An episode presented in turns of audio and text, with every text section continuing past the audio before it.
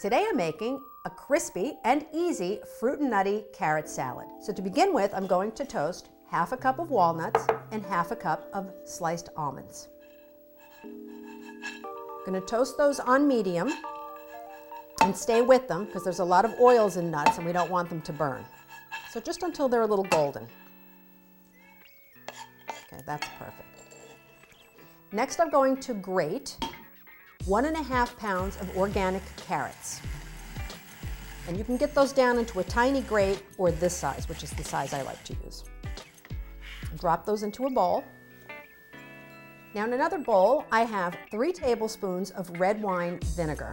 You can use sherry vinegar and you can use apple cider vinegar, really whatever you have on hand. So three tablespoons of vinegar, and I'm going to use three tablespoons of walnut oil. However, you can substitute olive oil if you don't have walnut oil. The walnut oil has some omega-3s in it. Whisk those together.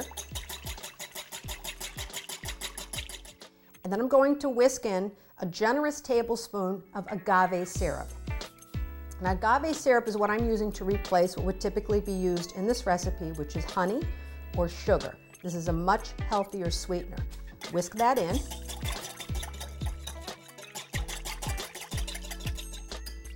And I'm going to pour this over my carrot salad. Toss it. Get it all mixed up. Sprinkle in the nuts.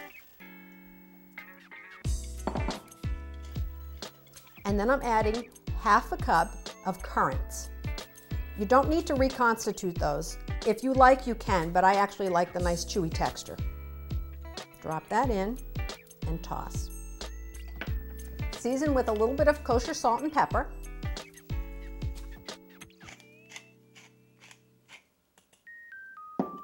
And then what I like to do is, before I serve it, is top it with some chopped fresh chives and a little bit of cilantro. But again, those two are optional.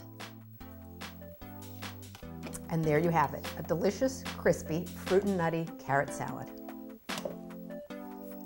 Usually when you see carrots in a salad, it's as some sort of a garnish. It's really an underused and underappreciated vegetable, and kids love them. Try this. It's easy, it's light, and as always, absolutely delicious. See you next time.